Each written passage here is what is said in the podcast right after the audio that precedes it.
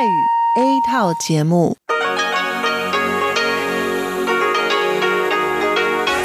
ที่นี่สถานีวิทยุเรดิโอไต้หวันอินเตอร์เนชันแนล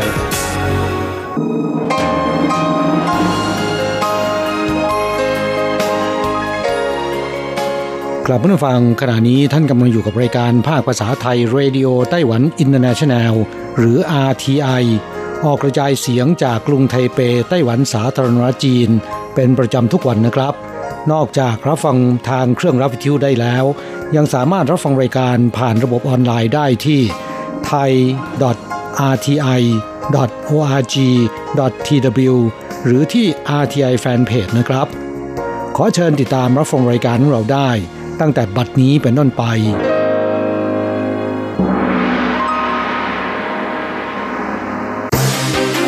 ลำดับแรก ขอเชิญติดตามรับฟัง ข่าวประจำวัน สวัสดีครับ คุณผู้ฟังที่เคารพ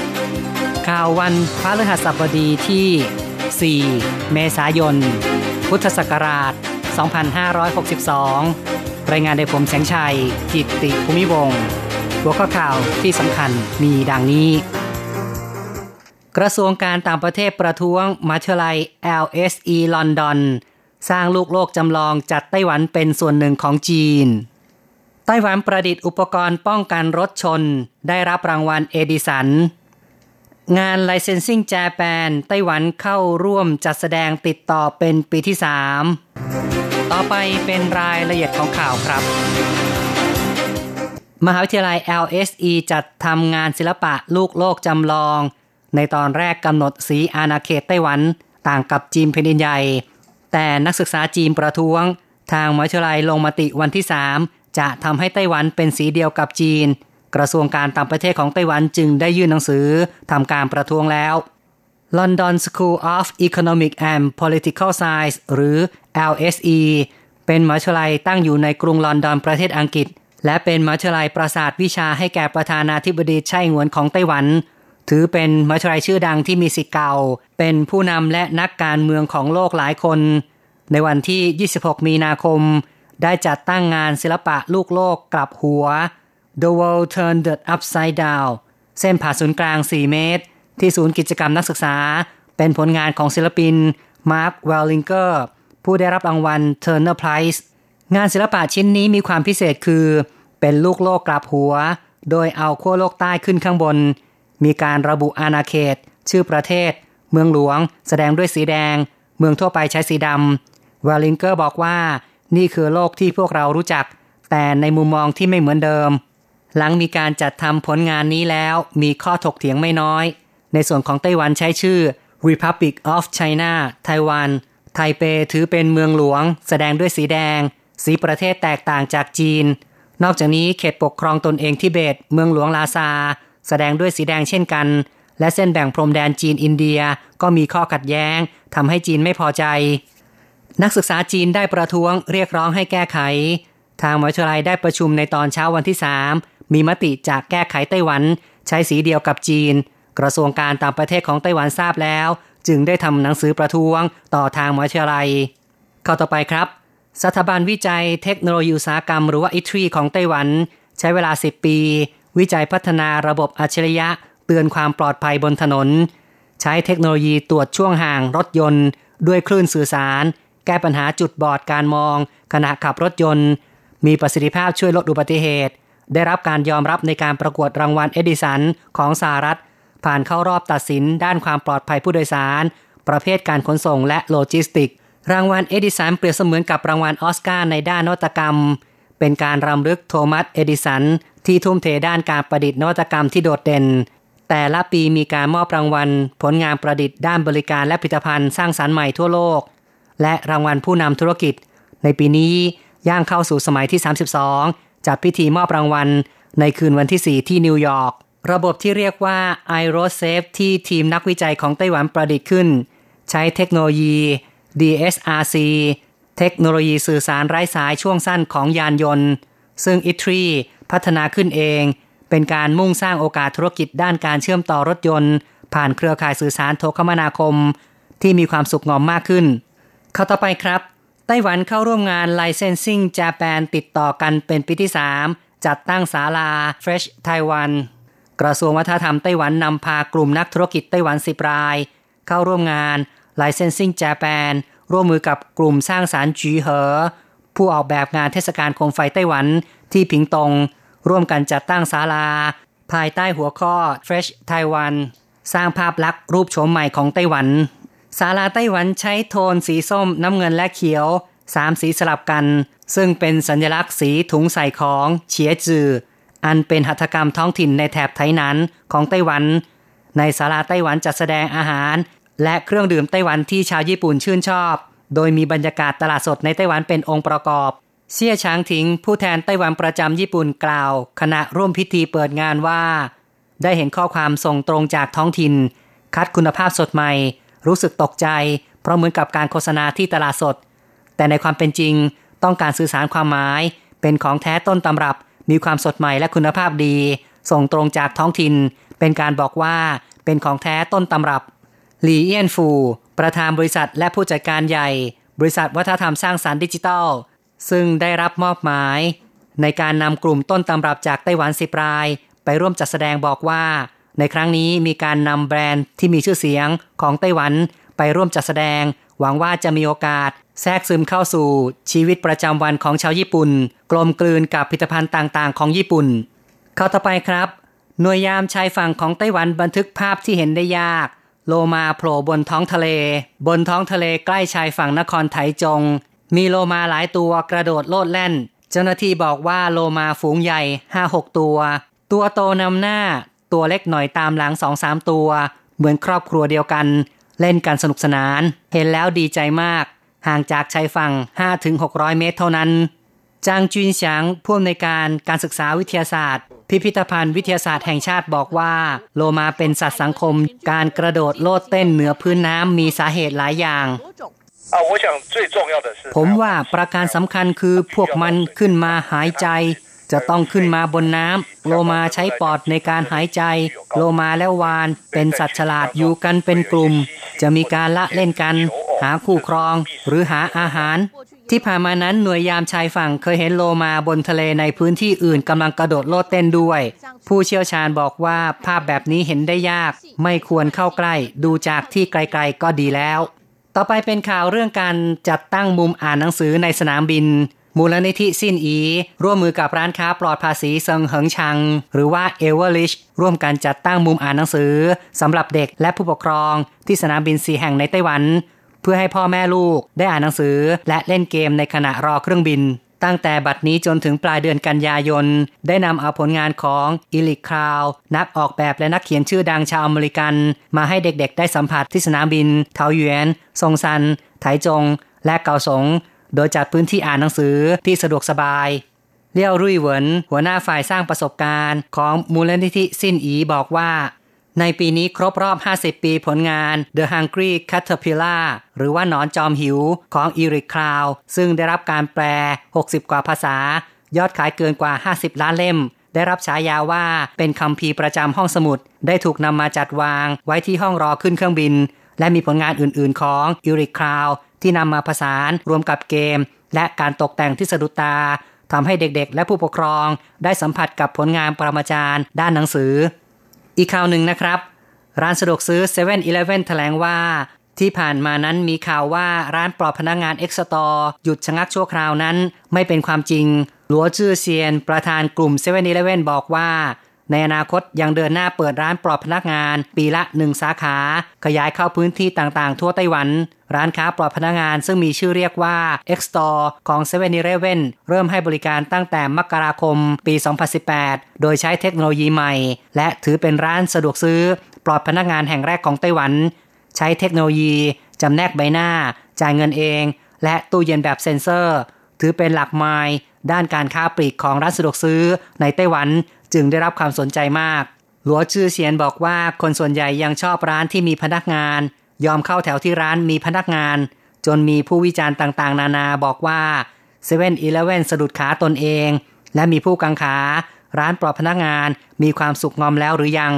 หลัวชื่อเซียนชี้ว่าการเปลี่ยนพฤติกรรมผู้บริโภคต้องใช้เวลา ระบบและเทคโนโลยีใหม่ต้องการเวทีในการทดลอง การเปิดร้านเอ็กซ์ตอร์วางแผนสำหรับแนวโน้มอนาคตการพัฒนาร้านค้าปลีกด้วยสายตาที่ยาวไกลข่าวประจำวันในส่วนของเขาไต้หวันจบลงแล้วครับ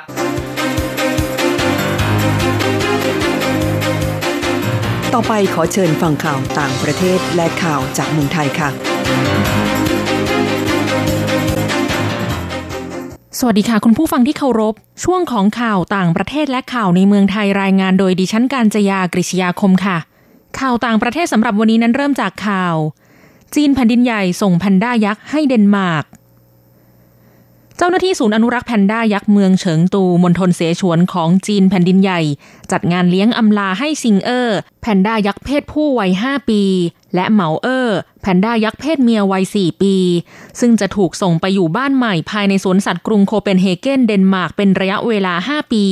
ภายใต้ข้อตกลงความร่วมมือในการค้นคว้าวิจัย และอนุรักษ์แพนด้ายักษ์ ก่อนหน้านี้เมื่อครั้งที่สมเด็จพระราชินีนาถมาร์เกรเธอที่สองแห่งเดนมาร์กเสด็จพระราชดำเนินเยือนจีนแผ่นดินใหญ่ในปี 2557 รัฐบาลจีนแผ่นดินใหญ่ตกลงให้เดนมาร์กยืมแพนด้ายักษ์ และในปีต่อมา สวนสัตว์กรุงโคเปนเฮเกนได้ส่งคณะสัตวแพทย์ เจ้าหน้าที่ และนักโภชนาการเดินทางไปยังศูนย์อนุรักษ์แพนด้ายักษ์เมืองเฉิงตู เพื่อฝึกอบรมเกี่ยวกับการดูแลแพนด้ายักษ์ จนกระทั่งเมื่อช่วงเช้าวันที่ 4 เมษายน แพนด้ายักษ์ทั้งสองตัวได้ถูกส่งไปยังเดนมาร์กแล้ว ข่าวต่อไป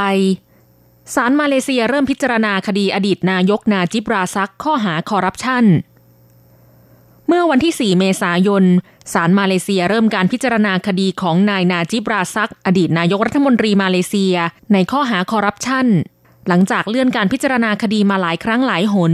โดยนายนาจิบถูกตั้งข้อหาคอร์รัปชันรวม 42 ข้อหา รวมถึงข้อหาใช้อำนาจโดยมิชอบ ฟอกเงิน ยักยอกเงินจากกองทุนพัฒนาเศรษฐกิจแห่งชาติมาเลเซียเป็นต้น พนักงานอายการเตรียมนำเอกสารหลายพันหน้าเข้าสู่การพิจารณาคดีนี้ รวมทั้งเรียกพยานขึ้นให้การประมาณ 60 คน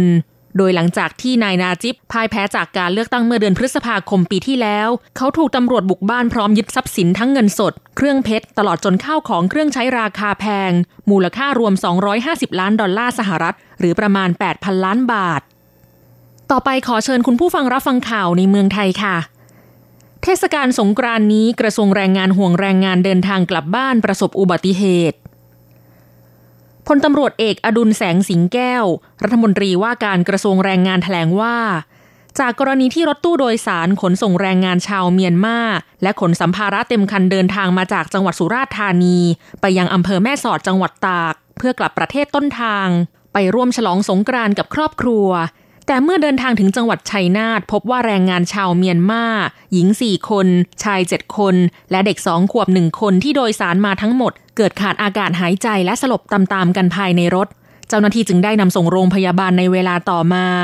กระทรวงแรงงานห่วงใยทั้งแรงงานไทยและแรงงานต่างด้าวทุกคนที่เดินทางกลับบ้าน เพื่อร่วมสืบสารประเพณีสงกรานต์จึงกำชับให้หน่วยงานในสังกัด คอยให้ความช่วยเหลือและอำนวยความสะดวกแก่แรงงานไทยและแรงงานต่างด้าว ตามสิทธิทางกฎหมายอย่างเต็มที่ ขอเตือนให้ผู้ใช้รถใช้ถนนในช่วงเทศกาลสงกรานต์โปรดขับขี่ยานพาหนะด้วยความระมัดระวัง มีวินัยในการขับขี่เคารพกฎจราจร ไม่ดื่มเครื่องดื่มแอลกอฮอล์ไม่ประมาทในการขับขี่อย่างปลอดภัย และตรวจความพร้อมก่อนออกเดินทางทั้ง 3 ประการ คือคนพร้อม รถพร้อม และใจพร้อม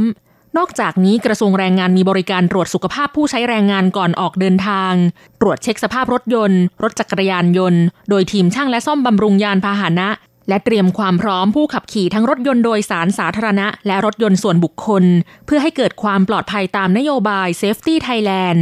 หากเกิดเจ็บป่วยฉุกเฉินหรือประสบอุบัติเหตุระหว่างการเดินทาง สามารถเข้ารับการรักษาในโรงพยาบาลที่ใกล้ที่สุดได้ทันที โดยใช้บัตรประจำตัวประชาชนเพียงใบเดียว ในระหว่างการเดินทางกรณีเกิดเหตุฉุกเฉิน ผู้ใช้แรงงานสามารถติดต่อได้ที่สายด่วนกระทรวงแรงงาน โทร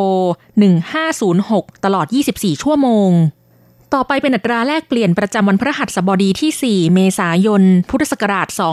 2562 อ้างอิงจากธนาคารกรุงเทพสาขาไทเป โอนเงิน 10,000 บาทใช้เงินเหรียญไต้หวัน 9,920 เหรียญแลกซื้อเงินสด 10,000 บาทใช้เงินเหรียญไต้หวัน 1280 เหรียญ 1 ดอลลาร์สหรัฐใช้เงินเหรียญไต้หวัน 31.06 เหรียญแลกซื้อค่ะ จบช่วงของการรายงานข่าวต่างประเทศและข่าวในเมืองไทย โดยดิฉันการจยากริชยาคมค่ะ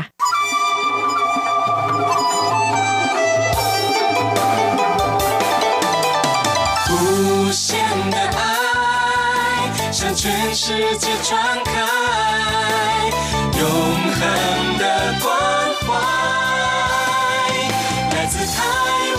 之音。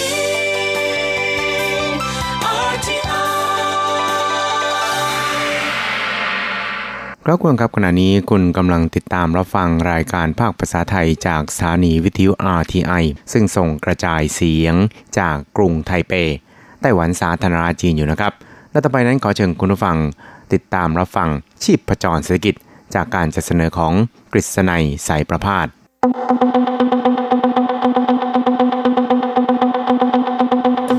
ก้าวไกลประชาสุขสันต์จับชีพประจรเศรษฐกิจสู่บันไดแห่งความผาสุก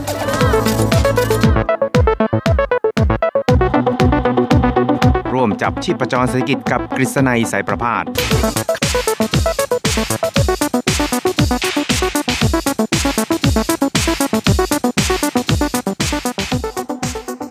สวัสดีครับคุณผู้ฟังที่รักและเคารพทุกท่านครับ ผมกฤษณัยสารพาดก็กลับมาพบกับคุณผู้ฟังอีกครั้งหนึ่งครับ ในช่วงเวลาของชีพผจรเศรษฐกิจนะครับ ก็พบกันเป็นประจำทุกสัปดาห์ ในค่ำวันพฤหัสแล้วก็เช้าวันศุกร์3ครั้งด้วยกันนะครับ ก็จะนำเอาเรื่องราวความเคลื่อนไหว ที่น่าสนใจทางด้านเศรษฐกิจ ในไต้หวันในช่วงที่ผ่านมา มาเล่าสู่ให้กับคุณผู้ฟังได้รับฟังกันครับ ครับสำหรับเรื่องแรกที่เราจะมาคุยกันในวันนี้นะครับ ก็เป็นเรื่องเกี่ยวกับ สัญญาณทางด้านเศรษฐกิจในไต้หวันนะครับ ซึ่งก็เป็น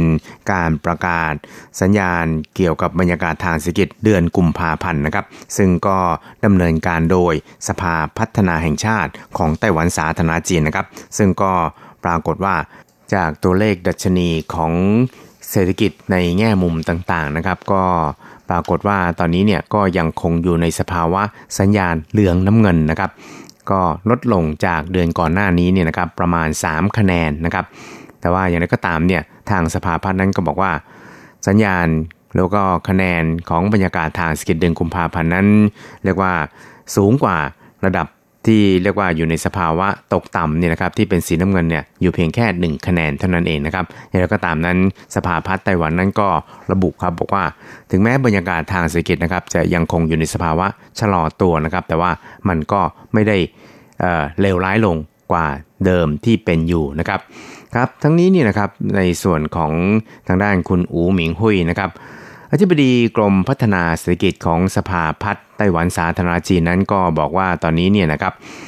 ดีมานหรือว่าอุปสงค์ภายในเนี่ยก็เริ่มอ่อนตัวลงนะครับ ก็ส่งผลให้ดัชนีเกี่ยวกับทางด้านการขายปลีก แล้วก็เกี่ยวกับทางด้านอาหารและเครื่องดื่มนั้นอยู่ในสภาวะที่หดตัวลงนะครับ แล้วก็ประกอบกับการจำหน่ายพวกรถยนต์นะครับ แล้วก็รถจักรยานยนต์นั้นมันก็ ยังไม่สู้ดีนักนะครับ นอกจากนี้ในส่วนของอุปกรณ์อิเล็กทรอนิกส์ต่างๆเนี่ยนะครับก็มีการส่งออกที่อ่อนยวบยาบครับ ซึ่งก็ส่งผลให้ ตัวเลขของการนำเข้าที่เกี่ยวข้องเนี่ยนะครับ มันก็ไม่ดีไปด้วยครับ ซึ่งถือว่าเป็นสาเหตุสำคัญที่ทำให้บรรยากาศทางเศรษฐกิจของไต้หวันในช่วงนี้นะครับอยู่ในสภาวะที่ชะลอตัวลงครับ ทั้งนี้นะครับคุณอูหมิงหุยนั้นก็ได้ชี้แจงแล้วก็อธิบายเกี่ยวกับเรื่องนี้ครับว่า从目前这样看哈，就是因为我刚才有特别提到领先指标，它的累计的跌幅大概就是二点三十 percent 嘛。 ครับเธอก็ชี้แจงนะครับบอกว่าจากการพิจารณาตอนนี้เนี่ยนะครับดัชนี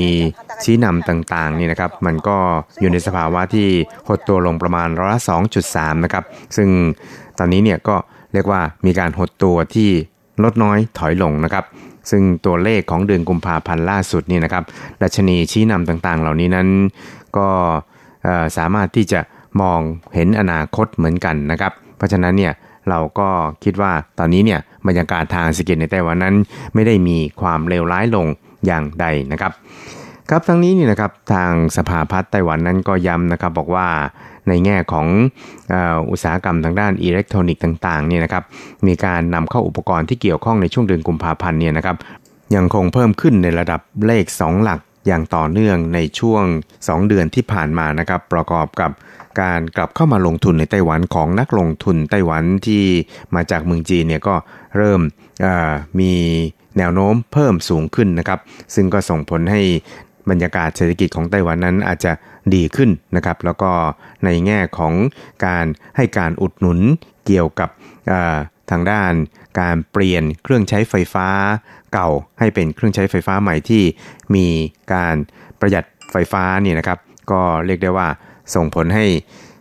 บรรยากาศดีมานแล้วก็อุปสงค์ภายในอของไต้หวันเนี่ยนะครับดีขึ้น ซึ่งก็รวมไปจนถึงการให้เงินอุดหนุน ส่งเสริมการท่องเที่ยวภายในไต้หวันเองด้วยนะครับ ก็ทำให้ตัวเลขต่างๆเนี่ยนะครับ อาจจะดีวันดีคืนนั่นเองครับ แล้วก็จะทำให้ตัวเลขของบรรยากาศทางเศรษฐกิจในไตรมาสนี้นะครับ อาจจะดีกว่าแล้วก็ขยับตัวสูงขึ้นนั่นเองครับ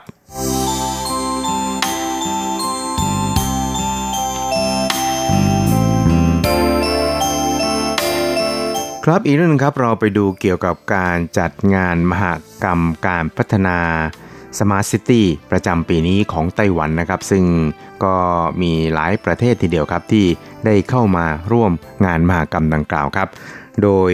งานนี้นะครับก็เรียกได้ว่าเป็นงานที่ทางไต้หวันเองเนี่ยต้องการที่จะแบ่งปันประสบการณ์เกี่ยวกับ Smart City ให้กับบรรดาประเทศต่างๆ ที่ส่งตัวแทนมาเข้าร่วมงานมหกรรมในคราวนี้ครับทั้งนี้นะครับท่านรองประธานาธิบดีเฉินเจียนเหรินของไต้หวันสาธารณจีนนั้น ก็ได้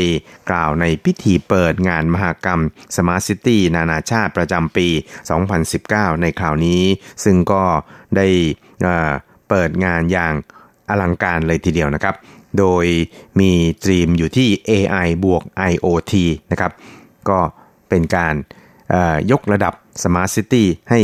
ยกระดับให้สูงขึ้นอีกก้าวหนึ่งนะครับครับแล้วก็มีการนำเอาผลงานต่างๆ ที่เกี่ยวข้องกับ Smart City เนี่ยนะครับกว่า 50 รายการไม่ว่าจะเป็นในแง่ของออการแพทย์อัจฉริยะนะครับในแง่ของการคมนาคมอัจฉริยะตลอดไปจนถึงทางด้านธุรกรรมต่างๆนะครับตลอดไปจนถึงทางด้านสิ่งปลูกสร้างต่างๆ ที่เกี่ยวข้องกับ AI ทั้งหลายนี่นะครับก็ได้นำมา ร่วมในการแสดงในคราวนี้นะครับ ซึ่งก็มีการจัดงานสัมมนาทั้งสิ้นเนี่ยถึง 66 รายการทีเดียวครับ ก็มีประเทศต่างๆเนี่ยส่งตัวแทนเข้ามาร่วมงานนี้นะครับถึง 45 ประเทศครับ เป็นผู้เชี่ยวชาญทางด้านนี้เนี่ยถึง 2,000 กว่ารายนะครับ ซึ่งคาดว่าจะมีผู้เข้าชมงานมหกรรมในคราวนี้นะครับ สูงถึง 33,000 คนครั้งเลยทีเดียวครับ ครับทั้งนี้ท่านรองประธานาธิบดีเฉินเจี้ยนเหรินของไต้หวันสาธารณจีนนั้น ก็ได้ กล่าวเปิดงานนะครับ โดยบอกว่า 我期望借由智慧城市展的举办，能够结合国内外城市和产业的力量，打造 ครับท่านก็บอกว่าหวังว่าจะอาศัยการจัดงานมหากรรม Smart City นานาชาติในคราวนี้นะครับ มาเสริมพลังของบรรดาภาคอุตสาหกรรมต่างๆ ที่เกี่ยวข้องกับ Smart City ทั้งในไต้หวันแล้วก็ในต่างประเทศนี่นะครับ สร้างบรรยากาศเกี่ยวกับการ ติดต่อแลกเปลี่ยนนะครับ แล้วก็การปฏิสัมพันธ์ แลกเปลี่ยนประสบการณ์ในการพัฒนา Smart City ระหว่างประเทศนะครับ แล้วก็สร้างเครือข่ายในการติดต่อปฏิสัมพันธ์ระหว่างกัน เพื่อให้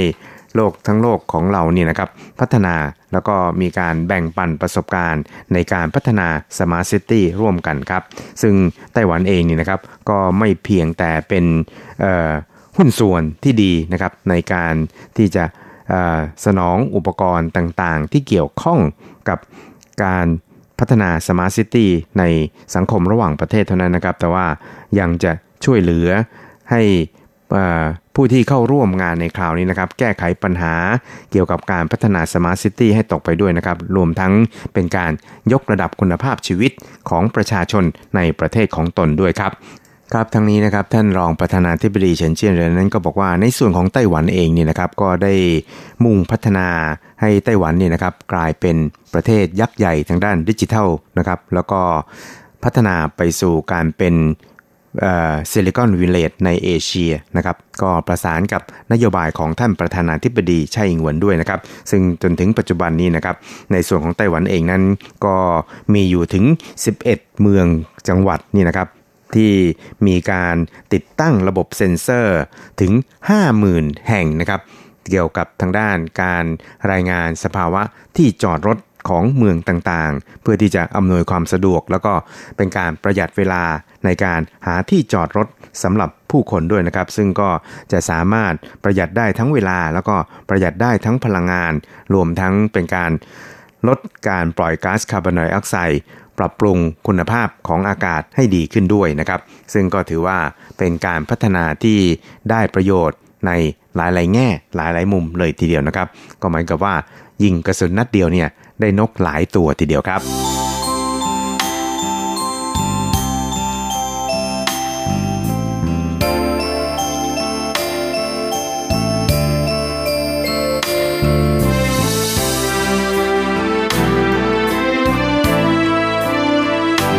ครับอีกหนึ่งครับเราไปดูเกี่ยวกับทางด้านบรรยากาศการค้าขายในไต้หวันกันบ้างครับ ซึ่งในช่วงที่ผ่านมาก็คือช่วงดุงกุมภาพันธ์นี่นะครับ ก็ปรากฏว่าไตรมาสที่เรียกกันว่าเป็นไตรมาสโลซีซั่นของกิจการทางด้านการขายส่งนะครับแล้วก็การขายปลีกนี่นะครับอออยู่ในสภาวะที่หดตัวลงนะครับ ในขณะที่กิจการเกี่ยวกับทางด้านอาหารและเครื่องดื่มนี่นะครับ กลับมีการเติบโตอย่างเต็มที่เลยทีเดียวครับครับเดือนกุมภาพันธ์นี่นะครับก็กล่าวได้ว่าเป็นเดือน low season นะครับของบรรดากิจการทางด้านการขายส่งแล้วก็ขายปลีก ซึ่งก็เรียกได้ว่ามีสภาวะที่ไม่ค่อยจะสู้ดีนักนะครับ คือมีการปรับตัวลดลงร้อยละ 3.3 กับร้อยละ 9.1 ตามลำดับครับ ในขณะที่กิจการทางด้าน ร้านอาหารพัตตาคาร แล้วก็เครื่องดื่มต่างๆนี่นะครับกลับมีการเติบโตอย่างเข้มข้นเลยทีเดียวนะครับอย่างไรก็ดีนี่นะครับตัวเลขฐานของปีที่แล้วนี่นะครับอยู่ในระดับค่อนข้างสูง เพราะฉะนั้นเนี่ยนะครับในช่วงเดือนกุมภาพันธ์ที่ผ่านมาเนี่ยกิจการทางด้านอาหารพัตตาคาร แล้วก็เครื่องดื่มในไต้หวันนั้น ก็มีการเติบโตเพียงแค่ร้อยละ 0.2 เท่านั้นเองครับครับทางนี้กระทรวงเศรษฐกิจของไต้หวันสาธารณจีนนะครับก็บอกว่าเมื่อเรามีการ คำนวณนะครับแล้วก็พิจารณาตัดปัจจัยที่เกี่ยวกับช่วงเทศกาลตรุษจีนออกไปแล้วนี่นะครับ ตัวเลขของการขายปลีกนะครับในช่วงเดือนมกราคมและกุมภาพันธ์นั้น อยู่ในสภาพที่หดตัวลงเล็กน้อยนะครับ สาเหตุที่สำคัญนั้น เนื่องจากตลาดรถยนต์แล้วก็ตลาดรถจักรยานยนต์ในไต้หวันนั้น ผู้บริโภคเนี่ยยังคงรอที่จะให้ มีรุ่นใหม่ๆ ออกมาในช่วงเดือนมีนาคมนะครับ เพราะฉะนั้นเนี่ยมันก็เลยส่งผลให้เดือนมกราคมและกุมภาพันธ์เนี่ยอยู่ในสภาวะที่หดตัวลงครับ ครับทางนี้สำหรับในส่วนของออกิจการทางด้านการค้าส่ง แล้วก็การขายปลีกในช่วงเดือนกุมภาพันธ์ที่ผ่านมานะครับก็อยู่ในสภาพหดตัวลงนะครับเหลือเพียงแค่ 6 4 0 0 0 0 กว่าล้านเหรียญไต้หวันเท่านั้นเองครับ ส่วนทางด้าน การขายปลีกนั้นก็เหลือเพียง 318,300 ล้านเหรียญไต้หวันนะครับ ก็ลดลงจากระยะเดียวกันของปีที่แล้วเนี่ยร้อยละ 3.3 กับร้อยละ 9.1 ตามลำดับครับ ซึ่งก็ไม่ได้ดีอย่างที่ได้มีการคาดการเอาไว้อย่างไรก็ตามถ้าหากว่าตัดปัจจัยที่เกี่ยวข้องกับเทศกาลตรุษจีนออกไปแล้วนี่นะครับ มาพิจารณาเดือนมกราคมกับกุมภาพันธ์ร่วมกันนี่นะครับ ตัวเลขของกิจการทางด้านการค้าส่งเนี่ยก็เพิ่มขึ้นร้อยละ 0.1 ครับ ซึ่งก็เรียกว่าอยู่ในสภาวะที่ใกล้เคียงกับของช่วงเดียวกันของปีที่แล้วนะครับ ในขณะที่ตัวเลขของอกิจการทางด้านค้าปลีกเนี่ยลดลงร้อยละ 0.3 นะครับ และจากกรณีดังกล่าวนะครับก็ทำให้สำนักหรือว่าสถาบันวิจัยเศรษฐกิจต่างๆ ในไต้หวันเนี่ยนะครับ ต่างก็เริ่มปรับลดตัวเลข GDP ของไต้หวันลงนะครับ แต่ว่าลดลงสักเท่าไหร่นั้น เราก็จะติดตามแล้วก็นำมารายงานให้คุณผู้ฟังได้ทราบในโอกาสต่อไปครับ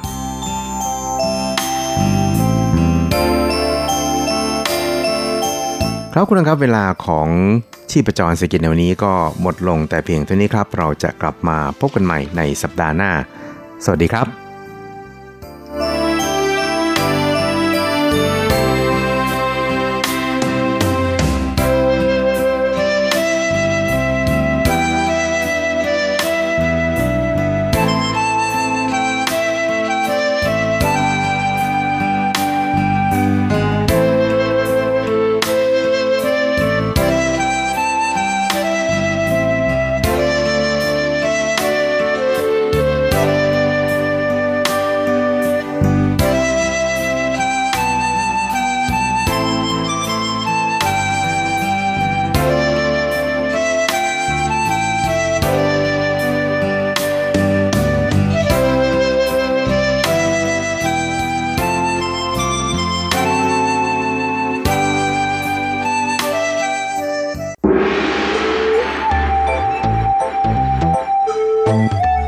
ถึงโลกจะหมุนไว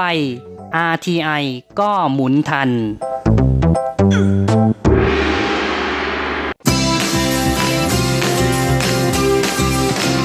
ข่าวเด็ดกีฬามัน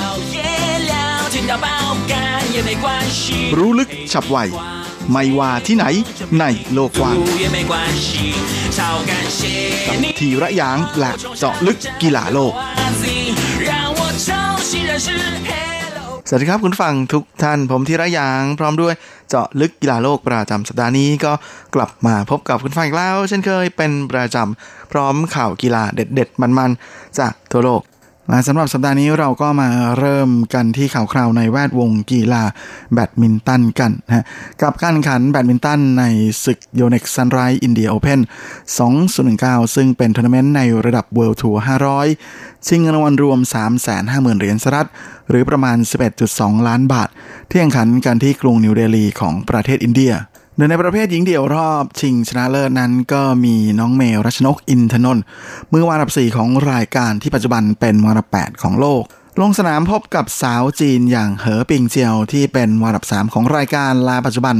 เป็นมือวานับ 7 ของโลก โดยสถิติก่อนลงสนามของคู่นี้นะเคยพบกันมาแล้วทั้งหมด 4 ครั้ง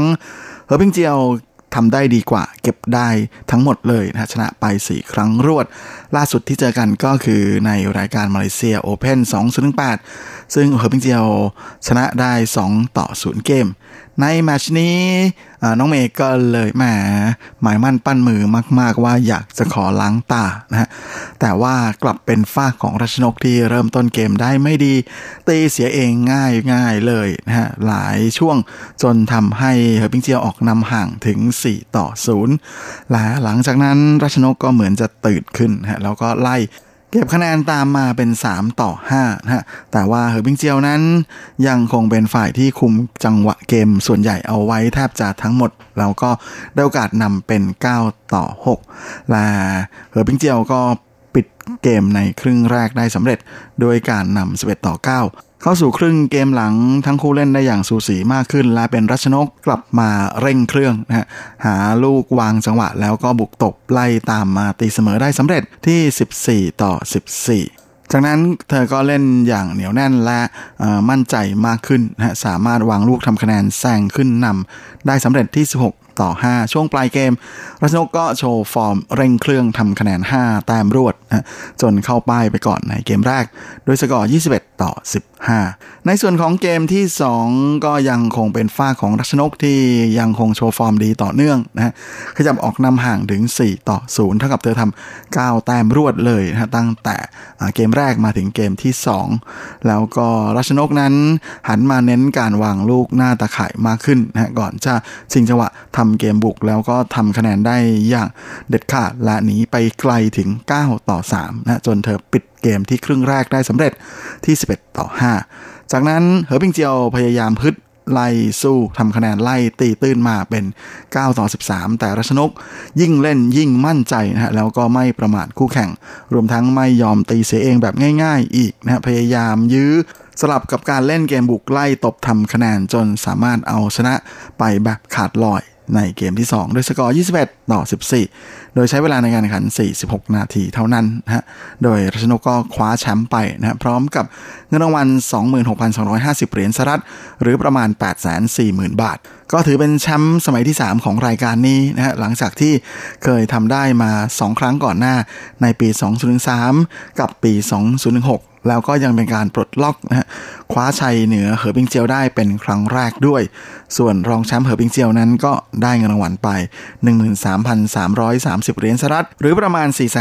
425,600 บาท และสำหรับไต้จืออิงนะฮะหญิงเดี่ยวมือหนึ่งของโลกคนปัจจุบันชาวไต้หวันนั้นก็ไปร่วมลงแข่ง ในแบดมินตันรายการ Celcom Axiata Malaysia Open 2019 ซึ่งเป็นทัวร์นาเมนต์ในระดับ 750 World Tour นะฮะชิงเงินรางวัลรวม700,000เหรียญสหรัฐ หรือประมาณ 22.4 ล้านบาท ที่แข่งขันกันที่กรุงกัวลาลัมเปอร์ของประเทศมาเลเซีย โดยเป็นทัวร์นาเมนต์ที่แข่งกันต่อหลังจากจบ India Open นะฮะรัชนกก็มาลงแข่งรายการนี้ด้วยเหมือนกัน โดยทัวร์นาเมนต์นี้ไต้จืออิงนั้นนอกจากจะพยายามคว้าแชมป์ไม่ได้เพื่อการคว้าแชมป์สามสมัยรวดแล้วนะฮะเธอก็ยังมีพอยที่ต้องพยายามรักษาให้ได้ด้วยนะคะแนนสะสม เพราะว่าถ้าเธออสามารถทะลุเข้าถึงรอบรองชนะเลิศเป็นอย่างน้อยนะคะแนนสะสมของเธอก็จะยังคงค่อนข้างจะมั่นคงนะสำหรับตำแหน่งมือวางอันดับหนึ่งของโลก ดยในรอบแรกนั้นไต้จิงก็เอาชนะคู่แข่งจากฮ่องกงนะฮะเจิ้งเฉวียนไปแบบสบายๆนะฮะโดยใช้เวลาเพียง 27 นาทีเท่านั้นนะฮะสเกมรวด ก่อนที่ในรอบ 16 คนสุดท้ายนั้น เธอจะต้องเจอกับสาวไทย ที่ปัจจุบันเป็นอันดับ 25 ของโลกนะนั่นก็คือบุษนันองค์บำรุงพันธ์โดยคู่นี้เคยเจอกันมาแล้ว 8 ครั้งด้วยกันนะฮะไต้จิงเป็นฝ่ายที่คว้าชัยมาได้ 3 ครั้ง ละทันทีที่เริ่มเกมนั้นใต้จิงก็เป็นฝ่ายที่ทำเกมบุกเข้าใส่ก่อนเลยนะก่อนจะใช้เทคนิคการหลอกหน้าไม้อันขึ้นชื่อลือชาของเธอจนทำคะแนนนำห่างถึง 8 ต่อ 5 และก่อนจะเข้าสู่ช่วงพักเบรก ครึ่งเกมแรกนั้น ใต้จิงก็เป็นฝ่ายที่ออกนำที่ 11 ต่อ 8 กลับมาแข่งกันต่อในครึ่งเกมหลัง ก็ปรากฏว่าบุษนันนั้นสามารถทำได้ 2 แต้มรวดเลยนะฮะแต่ว่าไต้จิงก็ทำ4แต้มรวดคืนนะฮะจนสุดท้ายเก็บเกมแรกไปได้สำเร็จด้วยสกอร์ 21 ต่อ 16 ในเกมที่2ไต้จีอิงนั้นก็ปรากฏว่าในช่วงเริ่มต้นเกมนั้นไต้จีอิงเป็นฝ่ายที่ตามบุษนันอยู่2แต้มด้วยกันนะแต่ว่าหลังจากที่เธอเป็นฝ่ายตาม 8 ต่อ 9 นั้น เธอทำ8แต้มรวดนะจนทิ้งห่าง แล้วก็ปิดเกมได้สำเร็จที่ 21 ต่อ 14นะฮะทะลุเข้าสู่รอบ 8 คนสุดท้ายต่อไป โดยในรอบ 8 คนสุดท้ายนั้น ไต้จิงจะต้องเจอกับกระดูกชิ้นโตทีเดียว ก็คือผู้ชนะระหว่างน้องเมรัชนกอินทนนท์และสาวอเมริกันเชื้อสายจีนจางเผยเหวิน ซึ่งน้องเมย์นั้นก็เป็นหนึ่งในคนที่ใต้จีอิงนั้นจะเรียกได้ว่าแพ้ทางก็ว่าได้เพราะว่าสถิติการเจอกันของคู่นี้นั้น ขี่กันไม่ค่อยลงนะฮะมีโอกาสออกได้ทั้งสองหน้าเลยนะฮะไม่เหมือนกับเจอคนอื่นๆ ที่ใต้จีอิงเธอจะมีเปอร์เซ็นต์ชนะมากกว่าสำหรับในส่วนของนักกีฬาชายนะฮะก็ปรากฏว่าโจเทียนเฉิงก็ไปไม่ถึงดวงดาวนะฮะเขาตกรอบแรกอีกแล้ว แต่ว่าแหมดันเจอกับอดีตมือหนึ่งของโลกอย่างหลินตันจากจีนผนใหญ่นะฮะที่แม่ก็ถือว่าเป็นอะไรที่เล่นกันยากพอสมควรนะฮะโดยในเกมแรกนั้นโจเดนเฉิงนะฮะสามารถที่จะทำห้าแต้มรวดหลังจากเสมอกัน 7 ต่อ 7นะฮะ โดยหลินตันนั้นเล่นไม่ค่อยจะแน่นอนตีเสียเองเสียเยอะนะฮะ แถมในช่วงปลายเกมนั้น แม้ว่าเขาจะสามารถยื้อ game point ของหลินโจวเทียนเฉิงได้ 2 แต้มนะแต่ก็ต้านไม่อยู่ กลายเป็นว่าโจวเทียนเฉิงได้ไปก่อนนะฮะโดยสกอร์ 21 ต่อ 13 เก็บเกมแรกไป ในเกมที่ 2 หลินตันก็สามารถที่จะกลับมาอยู่ในฟอร์มนะฮะโดยปัจจุบันนั้นเขาอยู่อันดับ 16 ของโลกนะฮะก็เล่นคะแนนเล่นตั้งแต่ช่วงต้นเกมโดยออกนำถึง 5 ต่อ0นะแต่ว่า โจเทนเฉิงก็สามารถไล่ตีตื้นจนออกนำนะฮะที่10ต่อ 7 แล้วก็ปิดครึ่งเกมแรกได้ก่อนที่ 11 ต่อ 18 แต่หลังจากกลับมาแข่งนั้น เป็นหนังคนละม้วนเลยเนื่องจากลินตันไล่ตบทำคะแนนเป็นว่าเล่นนะฮะจากตาม 12 ต่อ 19 นั้น กลายเป็นว่าทำ9แต้มรวดนะจนเก็บโจเทนเฉิงไปนะฮะในเกมที่ 2 เสมอกัน 1 ต่อ 1 ด้วยสกอร์ 21 ต่อ 19 ก็เป็นอะไรที่น่าเสียดายมากๆสำหรับโจเทนเฉิงนะฮะแม้เกือบจะเก็บคู่แข่งได้แล้วทีเดียวนะฮะดันต้านไม่อยู่ ก็เลยต้องมาตัดสินกันในเกมที่ 3 ซึ่งลินตันก็ยังคงฟอร์มอันร้อนแรงต่อเนื่อง โดยแต้มแรกนั้นก็เป็นของหลินตันไปนะแล้วหลังจากนั้นเขาก็เป็นฝ่ายที่ทำคะแนนนำนะโดยหลังจากที่โจเลนเฉิงตาม 6 ต่อ 10 นั้นเขาทำ3แต้มรวดนะจนตามเป็น 9 ต่อ 10 แต่ในช่วงหลังจากกลับมาเล่น ในช่วงครึ่งเกมหลังนั้น ลินตันนะก็เป็นฝ่ายที่ทำถึง 4 แต้มรวด หลังจากที่นำคู่แข่งอยู่ 13 ต่อ 12 ส่วนลินเฉิงนั้นก็พยายามกัดฟันไล่อย่างไม่ลดละนะฮะแล้วก็หลังจากที่ตามอยู่ 15 ต่อ 19นะเขาก็ไล่ตีตื้นมาอีก 4 แต้มรวด จนเสมอกัน 19 ต่อ 19นะฮะแต่หลังจากนั้นลินตันก็เหมือนกับตื่นขึ้นมาทันทีทำสองแต้มรวด เก็บสองแต้มสุดท้ายของเกมนี้ไปนะก็เลยเอาชนะไปในเกมที่ 3 ด้วยสกอร์ 21 ต่อ 19 จบการแข่งขันลินตันเขี่ยโจเทนเฉิงตกรอบไปนะฮะ2ต่อ 1 เกม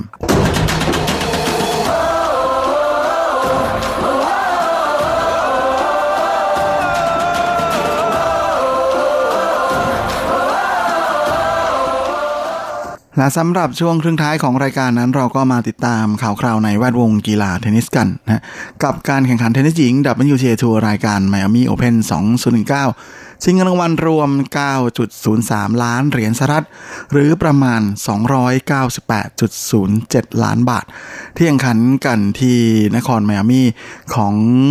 มณรัฐฟลอริดาในประเทศสหรัฐ โดยในการแข่งขันหญิงเดี่ยวรอบรองชนะเลิศนั้นก็เป็นการพบกันระหว่างสองสาวตระกูลจันของไต้หวันนะจันยงราน และจันเฮ่าฉิงลงสนามพบกับคู่แข่งที่เป็นการจับคู่กับสาวจีนก็คือจางซ่วยนะฮะที่จับคู่กับสาวออสเตรเลียอย่างซาแมนธาสโตเซอร์ โดยการแข่งขันในนัดนี้ก็เป็นการแข่งขันในรอบรองชนะเลิศครั้งที่4นะฮะของทัวร์นาเมนต์นี้ที่จันยงรานได้ลงแข่งขัน ซึ่งในปีนี้สถิติของสองสาวตระกูลจันนั้นค่อนข้างดีทีเดียวนะลงแข่งทั้งหมด 27 นัดนะชนะ 23 แพ้เพียงแค่ 4 เท่านั้น โดยคว้าแชมป์มาแล้ว 2 รายการที่เฮอร์บาร์นะกับที่โดฮาส่วนคู่แข่งของสองสาวจันนั้นก็ไม่ธรรมดาทีเดียวนะฮะคู่นี้ก็เพิ่งเอาชนะ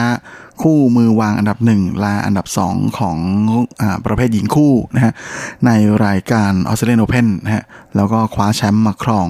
ในขณะที่จันยงราน 3 ครั้งก่อนหน้าที่เธอทะลุเข้าถึงรอบรองที่นี่นะก็คือก่อนจับคู่กับมาร์ตินาฮิงกิส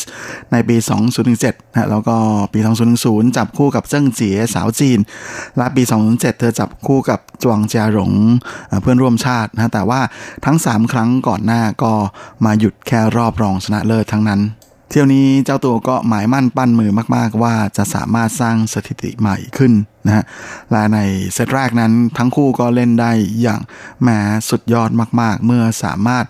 เบรกเกมเสิร์ฟของคู่แข่งได้ถึง 3 เกมนะในเกมที่ 1 เกมที่ 7 แล้วก็เกมที่ 11 แต่ว่าก็โดนคู่แข่งเบรกเกมเสิร์ฟคืนไปเหมือนกันนะสามเกมก็เลยมาเสมอกันที่ 6 ต่อ 6 ต้องมาตัดสินกันด้วยไทยเบรกนะฮะและช่วงไทยเบรกนั้นก็เป็นฝ้าของจันยงหรานและจันเท้าฉิงที่เป็นฝ่ายตามคู่แข่งก่อนที่ 3 ต่อ 6 เลยนะฮะแต่ว่าหลังจากนั้นพวกเธอทำ5แต้มรวดนะฮะจนไล่ตามมาได้สำเร็จ แถมยังแซงเอาชนะได้นะฮะด้วยสกอร์ 8 ต่อ 6 ในเซตที่ 2 ฝ้าของจันยงหรานก็ เบรกเกมเสิร์ฟคู่แข่งได้ก่อนเลย ตั้งแต่เกมที่ 2 เท่านั้นนะแต่ว่าเกมที่ 3 ก็โดนคู่แข่งเบรกคืนไปนะทั้ง 2 ฝ่ายก็รักษาเกมเสิร์ฟได้หลังจากนั้นจนมาเสมอกันที่ 5 ต่อ 5 และพอมาถึงในเกมที่ 11จันยงรานโดนคู่แข่งเบรกเกมเสิร์ฟนะแล้วก็ไม่สามารถเบรกคืนมาได้ในเกมที่ 12 ก็เลยเสียเซตที่ 2 ไปด้วยสกอร์ 5 ต่อ 7 ในช่วง super tiebreak ก็เลยต้องมาดวลกัน 10 ลูกอีกแล้วนะฮะแหมเป็นอะไรที่บีบหัวใจมาก ๆ และหลังจากที่เสมอกัน 4 ต่อ 4 นั้น ก็เป็นฝ่ายของจันยงรานและจันเฮ่าฉิงที่เล่นได้ไม่ดีเลยนะเจ็ดแต้มถัดมานั้นพวกเธอทำได้แต้มเดียว ก็เลยแพ้ไปในช่วง super tiebreak ด้วยสกอร์ 5 ต่อ 10 นะก็เป็นอันว่าจันยงรานไปไม่ถึงดวงดาวอีกแล้วนะฮะเธอต้องจบทัวร์นาเมนต์นี้ที่รอบรองชนะเลิศอีกแล้วนะครับ เป็นครั้งที่ 4 โดยแพ้ไป 1 ต่อ 2 เซตก็เป็นอะไรที่น่าเสียดายมาก ๆ เลยทีเดียวนะฮะและเวลาของรายการสัปดาห์นี้ก็หมดลงอีกแล้ว ผมก็คงจะต้องขอตัว ขอลาไปก่อนด้วยเวลาเพียงเท่านี้เอาไว้เราค่อยกลับมาพบกันใหม่ครั้งอาทิตย์หน้าเช่นเคย ในวันและเวลาเดียวกันนี้สำหรับวันนี้ ขอให้พรให้คุณฟังทุกท่านโชคดี มีความสุข สุขภาพแข็งแรงกันทุนหน้าทุกคนเฮงเฮงและสวัสดีครับ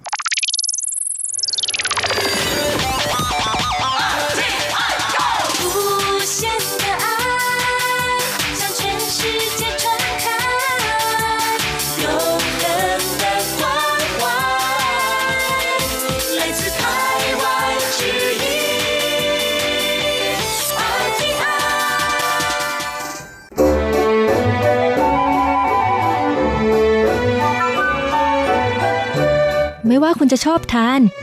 คุณจะชอบทำหรือคุณจะชอบชิม หมุนมาฟังที่นี่ เรามีความอร่อย พร้อมเสิร์ฟให้คุณทุกสัปดาห์กับรายการเลาะรั้วครัวไต้หวันดำเนินรายการโดยดีเจยุ้ยมณพรชัยวุฒิ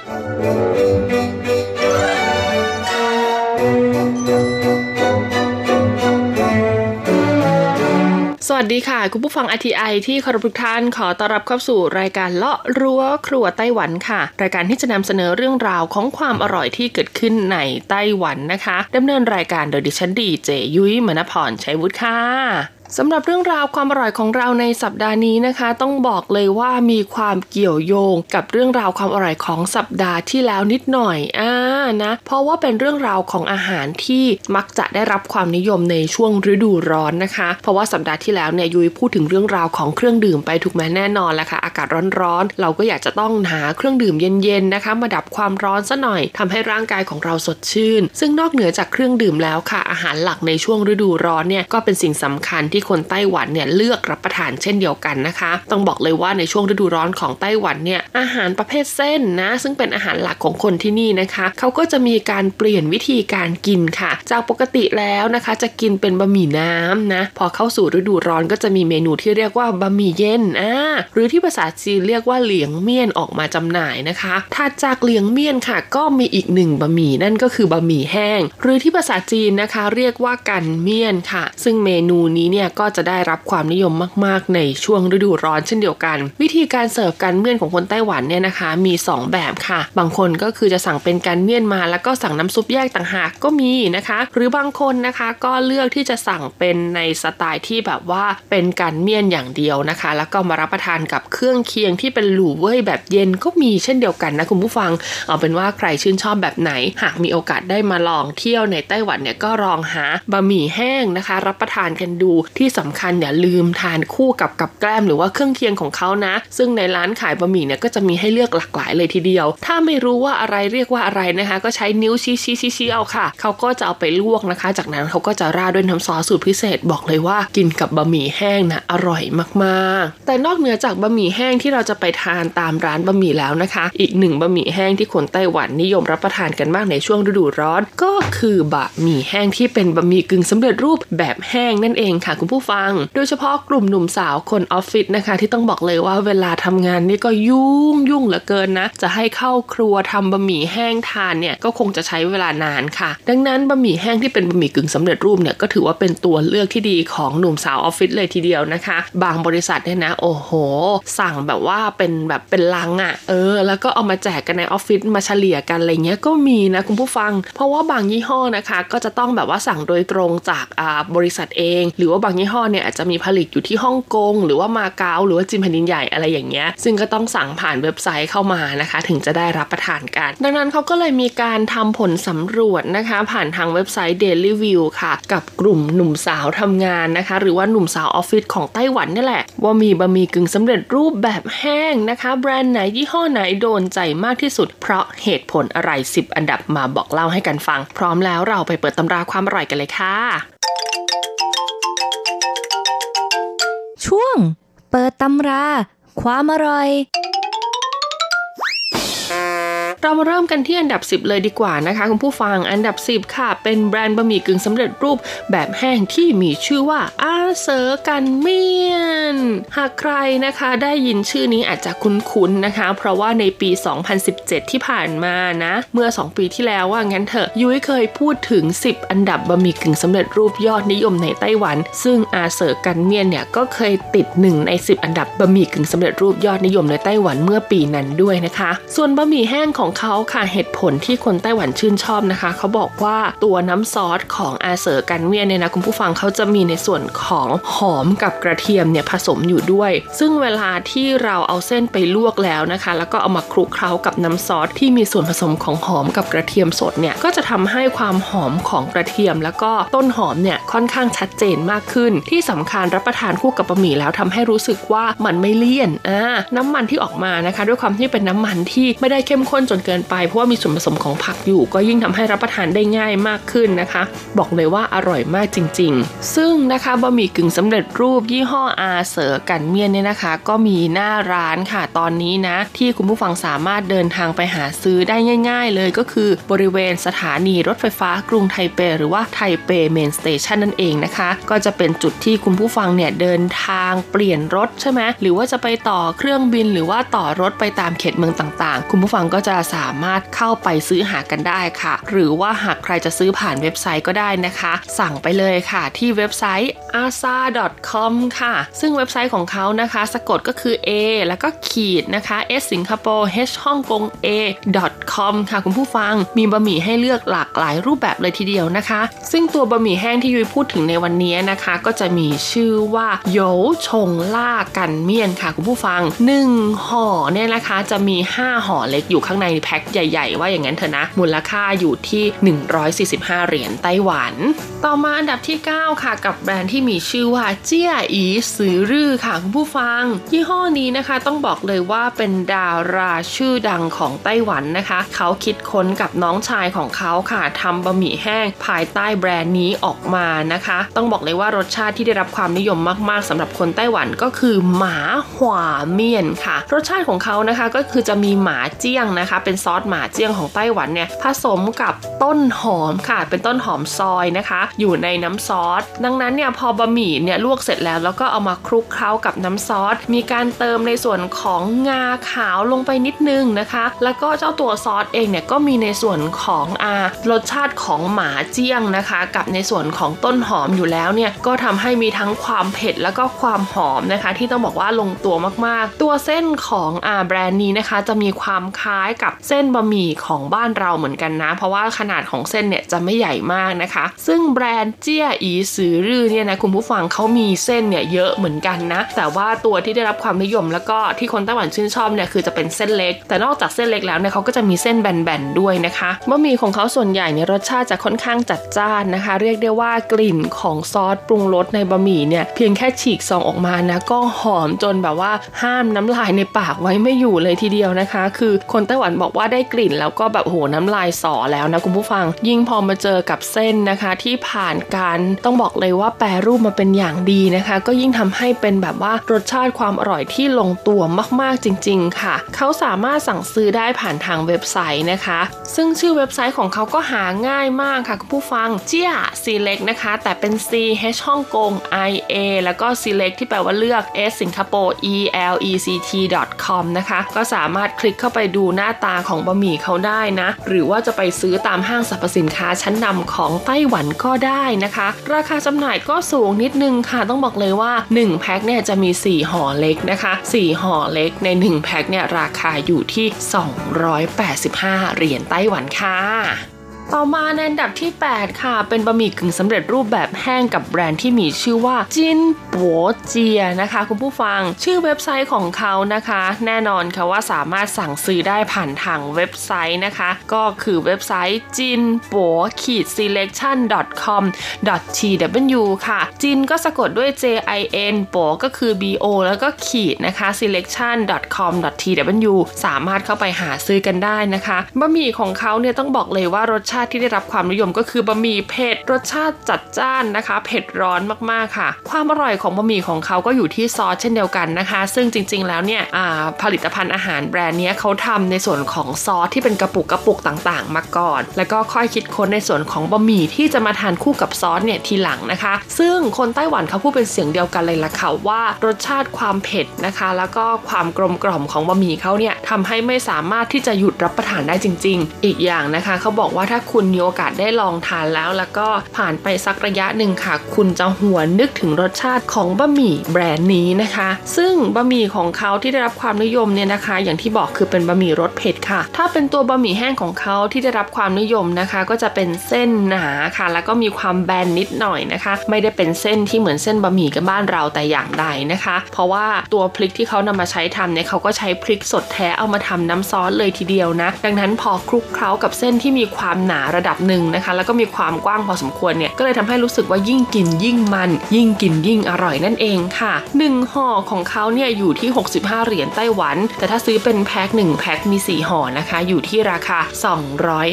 250 เหรียญไต้หวันค่ะ ซึ่งร้านนี้เนี่ยปัจจุบันนี้นะคะก็มีนะมีจำหน่ายอยู่ตามพวกอาห้างสรรพสินค้าชั้นนำทั่วไป หรือว่าร้านขายของฝากชื่อดังต่างๆ ของไต้หวันนะคะ แต่ในส่วนของร้านสะดวกซื้อสำหรับแบรนด์นี้ยุ้ยยังไม่เห็นนะแต่แบรนด์อันดับ 10 กับแบรนด์อันดับ9เนี่ยยุ้ยเห็นนะคะ มีวางจำหน่ายอยู่ในร้านสะดวกซื้อบางสาขาเท่านั้นนะคุณผู้ฟัง เอาเป็นว่าใครสนใจก็ลองคลิกเข้าไปดูที่เว็บไซต์ของเขาได้นะคะ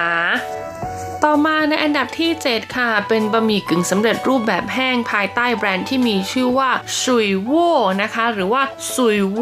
เชียนปั้นเมียนนั่นเองค่ะ ซึ่งต้องบอกเลยนะคะว่าบะหมี่กึ่งสำเร็จรูปยี่ห้อนี้เนี่ยได้รับความนิยมมากขึ้น เพราะอะไร เพราะว่ามียูทูบเบอร์ค่ะ หรือว่ามีเน็ตไอดอลไต้หวันเนี่ยไปรีวิวค่ะ ก็เลยทำให้คนนะคะ หันมารับประทานบะหมี่กึ่งสำเร็จรูปยี่ห้อนี้มากยิ่งขึ้นนะคุณผู้ฟังเขาบอกว่าความอร่อยของบะหมี่กึ่งสำเร็จรูปยี่ห้อนี้นะคะก็อยู่ที่เส้นเลยล่ะค่ะ เพราะว่าตัวเส้นเนี่ยจะค่อนข้างเรียกว่างานละเอียดเลยทีเดียวนะคุณผู้ฟังนะคือเหนียวนุ่มนะคะ แล้วก็รับประทานง่ายค่ะ เขาบอกว่ายิ่งกินเนี่ยยิ่งรู้สึกเหมือนแบบว่าเป็นแบบอาหารสมัยเด็ก ๆ เป็นบะหมี่แห้งแบบเด็ก ๆ ที่คุณแม่คุณพ่อทำให้รับประทานว่าอย่างนั้นเถอะนะคุณผู้ฟังที่สำคัญนะคะ ชาวเน็ตบอกว่าต้องซื้อแล้วซื้ออีกหลาย ๆ รอบเลยค่ะ เพราะว่าตัวเส้นกับตัวซอสของเขาเนี่ยยังสามารถนำไปผสมกับพริก หรือว่าเครื่องปรุงรสอื่นๆจนได้กลายเป็นบะหมี่แห้งรสชาติใหม่ ๆ อีกด้วยนะคะ ซึ่งตัวบะหมี่แห้งของเขา original เองเลยนะคะเป็นบะหมี่แห้งรสชาติไต้หวันค่ะ ที่มีชื่อภาษาจีนก็คือ黑麻油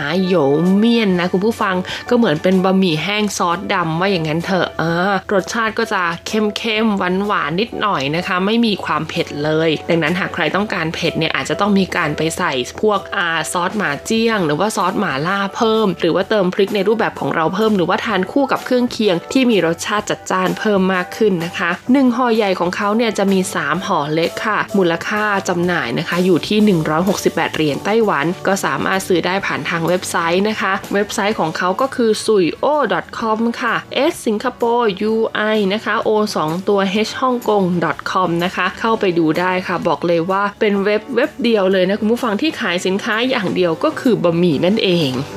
ต่อมาในอันดับที่ 6 ค่ะต้องบอกเลยว่าเป็นบะหมี่กึ่งสำเร็จรูปที่ได้รับความนิยมอันดับหนึ่งเมื่อปี 2018 ที่ผ่านมานะคะ แล้วก็เป็นบะหมี่กึ่งสำเร็จรูปแบบแห้งนะ ที่ได้รับอันดับ 6 ของปีนี้ด้วยค่ะ กับแบรนด์ที่มีชื่อว่าเหล่ามาปั้นเมียนคุณผู้ฟัง ซึ่งรสชาติที่ได้รับความนิยมของเขาเลยนะคะ ก็คือฉวนถงชงโหยค่ะ ก็เป็นรสชาติหอมกระเทียมแบบดั้งเดิม รวมถึงรสชาตินี้เลยค่ะ เป็นเซชวนหมาล่าหรือว่าซื่อชวนนะคะหมาล่าโคเว่ยค่ะสองรสชาตินี้บอกเลยว่าหากใครเอามาผสมกันนะโอ้โห แล้วก็รับประทานเนี่ยเป็นอะไรที่ลงตัวมากจริง ๆ อันนึงเนี่ยไม่เผ็ดไงอีกอันนึงเผ็ดสามารถรับประทานคู่กันได้นะคะ เป็นบะหมี่หมาล่าแบบแห้งนะคะ ที่ต้องบอกเลยว่าหาทานในไต้หวันเนี่ยได้น้อยมากๆเลยทีเดียวนะ ตัวเส้นของเขาเนี่ยก็จะแปลกค่ะ นอกจากจะมีความแบนแล้วนะ ขอบขอบของเส้นเขาเนี่ยก็จะมีความหยักหยักนิดหน่อยคุณผู้ฟัง เออทำให้เวลารับประทานกับซอสหมาล่าเนี่ยบอกเลยว่าเป็นอะไรที่ลงตัวมาก ดังนั้นหากคุณไปร้านหมาล่าในไต้หวันนะ คุณก็จะเห็นเจ้าบะหมี่แบบนี้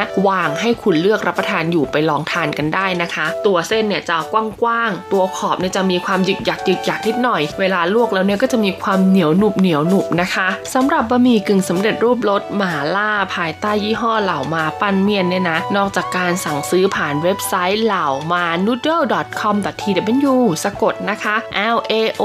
m a noodle ที่แปลว่าก๋วยเตี๋ยวนะคะ .com.tw แล้วเนี่ยเขาก็ยังมีหน้าร้านนะคะจำหน่ายบะหมี่กึ่งสำเร็จรูปอยู่ที่กรุงไทเปอีกด้วยค่ะ ซึ่งพิกัดที่ตั้งของเขานะคะก็จะอยู่บริเวณ สถานีรถไฟฟ้าจงเซี่ยวฟู่ซิงนะคะ ซึ่งเป็นจุดตัดระหว่างสายสีน้ำเงินกับสายสีน้ำตาล หรือว่าเป็นจุดที่เรานะคะ คนไทยเนี่ยนิยมไปขึ้นรถบัสเพื่อไปเที่ยวจิวเฟินนั่นเองอะมีหน้าร้านจำหน่ายอยู่บริเวณนั้นไปหาซื้อกันได้นะคะ1แพ็คมี 4ห่อเล็กค่ะ มูลค่าการจำหน่ายอยู่ที่